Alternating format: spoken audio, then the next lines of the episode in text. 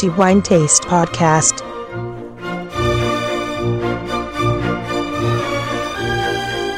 Un saluto ai nostri amici lettori, benvenuti alla nuova puntata del podcast di The Wine Taste, sempre Antonello Biancalana a tenervi compagnia per i prossimi dieci minuti. Torniamo a parlare del grande patrimonio delle uve che abbiamo nel nostro paese, in Italia, decisamente fra i paesi dove la natura è senz'altro più benevola da questo punto di vista. Ogni regione, ogni luogo, in effetti, possiede varietà assolutamente tipiche e locali, pertanto un patrimonio ricchissimo. In questo episodio parleremo di una delle varietà più antiche che si conoscono in Italia, non solo varietà antichissima, ma anche oggi fra le varietà più importanti che vanno a dipingere il grande quadro dei vini d'Italia. Ci spostiamo a sud nel bel meridione d'Italia per incontrare quella che è decisamente l'uva a bacca rossa più importante di queste terre. Parliamo dell'Aianico, ovviamente molti lo considerano per il prestigio e la grandezza quello che può essere il nebbiolo per il Piemonte, benché le due varietà non hanno similitudini non così evidenti, anche se qualche caratteristica in comune ce l'hanno, come per esempio il fatto di essere entrambi varietà che maturano tardivamente.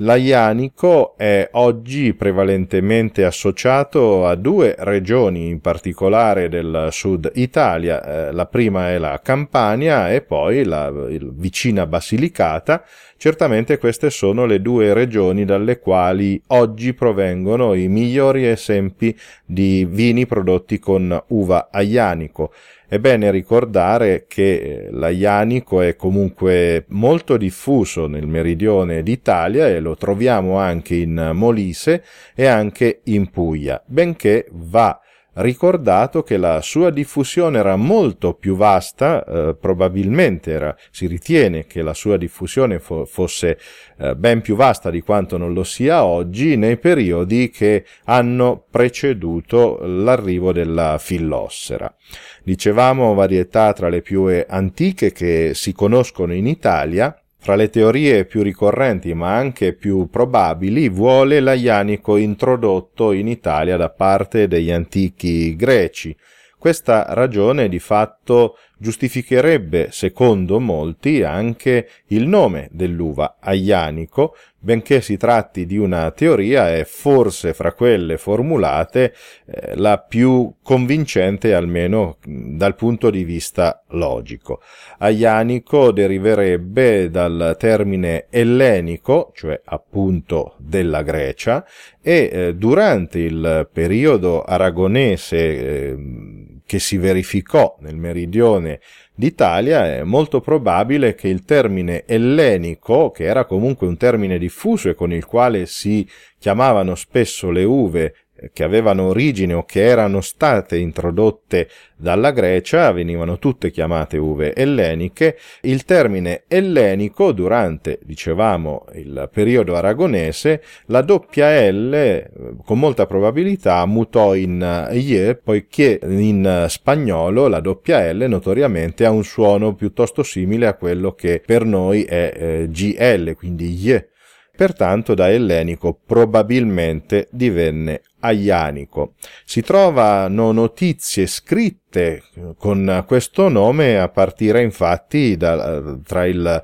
XV e il XVI secolo, periodo dove troviamo riferimenti scritti, documenti scritti che chiamano quest'uva con aianico. È vero che le origini non sono chiarissime e va anche detto che la maggioranza degli studi relativi a questa straordinaria varietà baccarossa si sono svolti verso la fine del 1900 dove senz'altro dal punto di vista ampelografico si è potuto fare maggior chiarezza fino a identificare l'aianico e le sue varietà. Oggi l'aianico, come detto, lo troviamo prevalentemente in Campania, in Irpinia, quindi in provincia di Avellino, celebre è il vino di Taurasi che è prodotto appunto con aianico, sempre in Campania, di rilievo anche la produzione di aianico che si trova nella provincia di Benevento,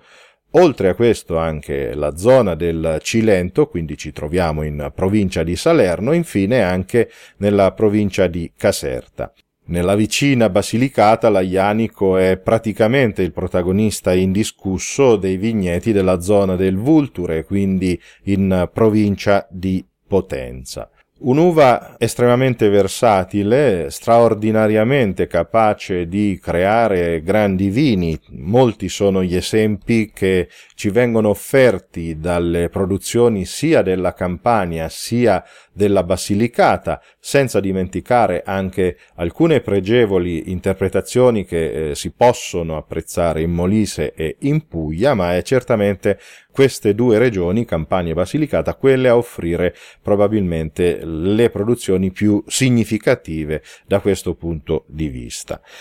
L'aianico, come è stato detto all'inizio, è una varietà che tende a maturare piuttosto in ritardo. Si parla spesso di eh, fine ottobre, inizi novembre, pertanto molto in ritardo rispetto ad altre varietà e eh, si presenta con un grappolo piuttosto piccolo e dà una buccia piuttosto spessa la caratteristica dell'aianico è quella di produrre vini con una apprezzabile acidità, quindi vini che hanno una buona freschezza e anche vini che presentano una buona struttura e anche un patrimonio di astringenza, quindi presenza di tannini piuttosto importante. Queste due caratteristiche lo vedono molto ben volentieri associato a pratiche di vinificazione che fanno ricorso alla botte e alla barrique in particolare, procedura enologica che senz'altro contribuisce a, ad arrotondare le caratteristiche per così dire irruenti dell'aianico donando una certa rotondità e rendendo sia l'acidità sia la stringenza molto equilibrata. I vini prodotti con aianico hanno, grazie anche a queste caratteristiche, quindi buona quantità di freschezza, quindi di acidità e eh, di tannini hanno una ottima capacità di invecchiamento in bottiglia non solo ma l'uva aianico ha dimostrato una straordinaria versatilità tant'è che nelle zone dove questa è coltivata si riescono a produrre praticamente tutti gli stili di vini che si conoscono dagli spumanti per esempio fino ai vini bianchi eliminando le bucce subito dopo aver pressato le uve così come vini rosati, vini rossi evidentemente, ma anche vini passiti e pertanto anche vini da vendemmie tardive, uve da vendemmia tardiva. Uva estremamente versatile pertanto e che dà probabilmente la migliore rappresentazione di sé nei vini rossi. Che cosa troviamo in un calice di aianico senza entrare nelle dovute eh, distinzioni tra i vari territori come è normale per qualunque uva, i vini prodotti con aglianico si presentano al calice con dei colori estremamente intensi, spesso anche con una trasparenza piuttosto ridotta a preannunciare anche una certa concentrazione, una certa struttura del vino. Al naso è senz'altro la frutta, benché la pratica più frequente sia appunto quella di mh, mm, far maturare questi vini in contenitori di legno, ma troviamo fra le sensazioni che ricordano la frutta, la marena, la prugna, la mora, il mirtillo. Fra i fiori, senz'altro il protagonista è eh, la violetta che può assumere anche delle sfumature di violetta appassita con il tempo, talvolta troviamo anche eh, la rosa più raro, ma a volte può accadere poiché la maturazione è spesso condotta in legno, quindi nei vini aianico sovente ritroviamo delle caratteristiche terziarie anche molto complesse. Ovviamente alla classica vaniglia che ritroviamo soprattutto in quelli vinificati in barrique, ma anche altre eh, sensazioni che richiamano per esempio il cioccolato oppure anche il tabacco, non da ultimo anche delle piacevoli sensazioni balsamiche che ricordano il mentolo. In bocca l'aianico è sempre molto generoso, produce un attacco senz'altro imponente, eh, di buon corpo, ma anche di struttura eh, robusta, eh, pertanto si farà subito sentire questo suo patrimonio di astringenza e quindi dei tannini e subito dopo anche la freschezza, la buona freschezza. Questa uva è dotata di un buon contenuto di acidità, ma il grado zuccherino, che anche questo è un, eh, presente in quantità molto importanti nell'aianico, si traduce in una produzione di alcol piuttosto sostanziosa. Pertanto questo sarà, insieme alla maturazione in legno, molto utile a dover equilibrare queste due caratteristiche dure nella freschezza e nella stringenza che tipicamente troviamo nei vini prodotti con aianico. Il tempo conferisce ai vini prodotti con aglianico una buona morbidezza, poiché il tempo tenderà ad arrotondare la tannicità, che in gioventù è piuttosto irruente, molto vivace, molto dura, tenderà ad arrotondarlo e quindi a conferire ai vini una piacevolissima morbidezza e ancor meglio un equilibrio decisamente più corretto. L'Aianico è comunque madre di vini rossi estremamente complessi, estremamente interessanti, anche spesso di eleganza, soprattutto con il tempo, pur ricordando l'irruenza caratteristica di questa varietà e nonostante il tempo possa conferire una certa rotondità, i vini saranno comunque caratterizzati da questa sua personalità decisamente forte che si esprime spesso anche in una buona freschezza ma anche in una buona astringenza. I nostri dieci minuti sono scaduti, eh, devo fermarmi qui come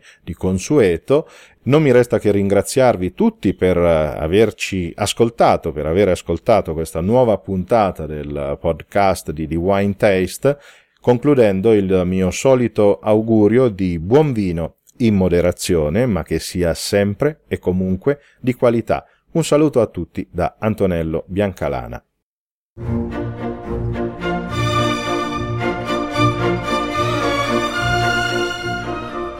Wine Taste Podcast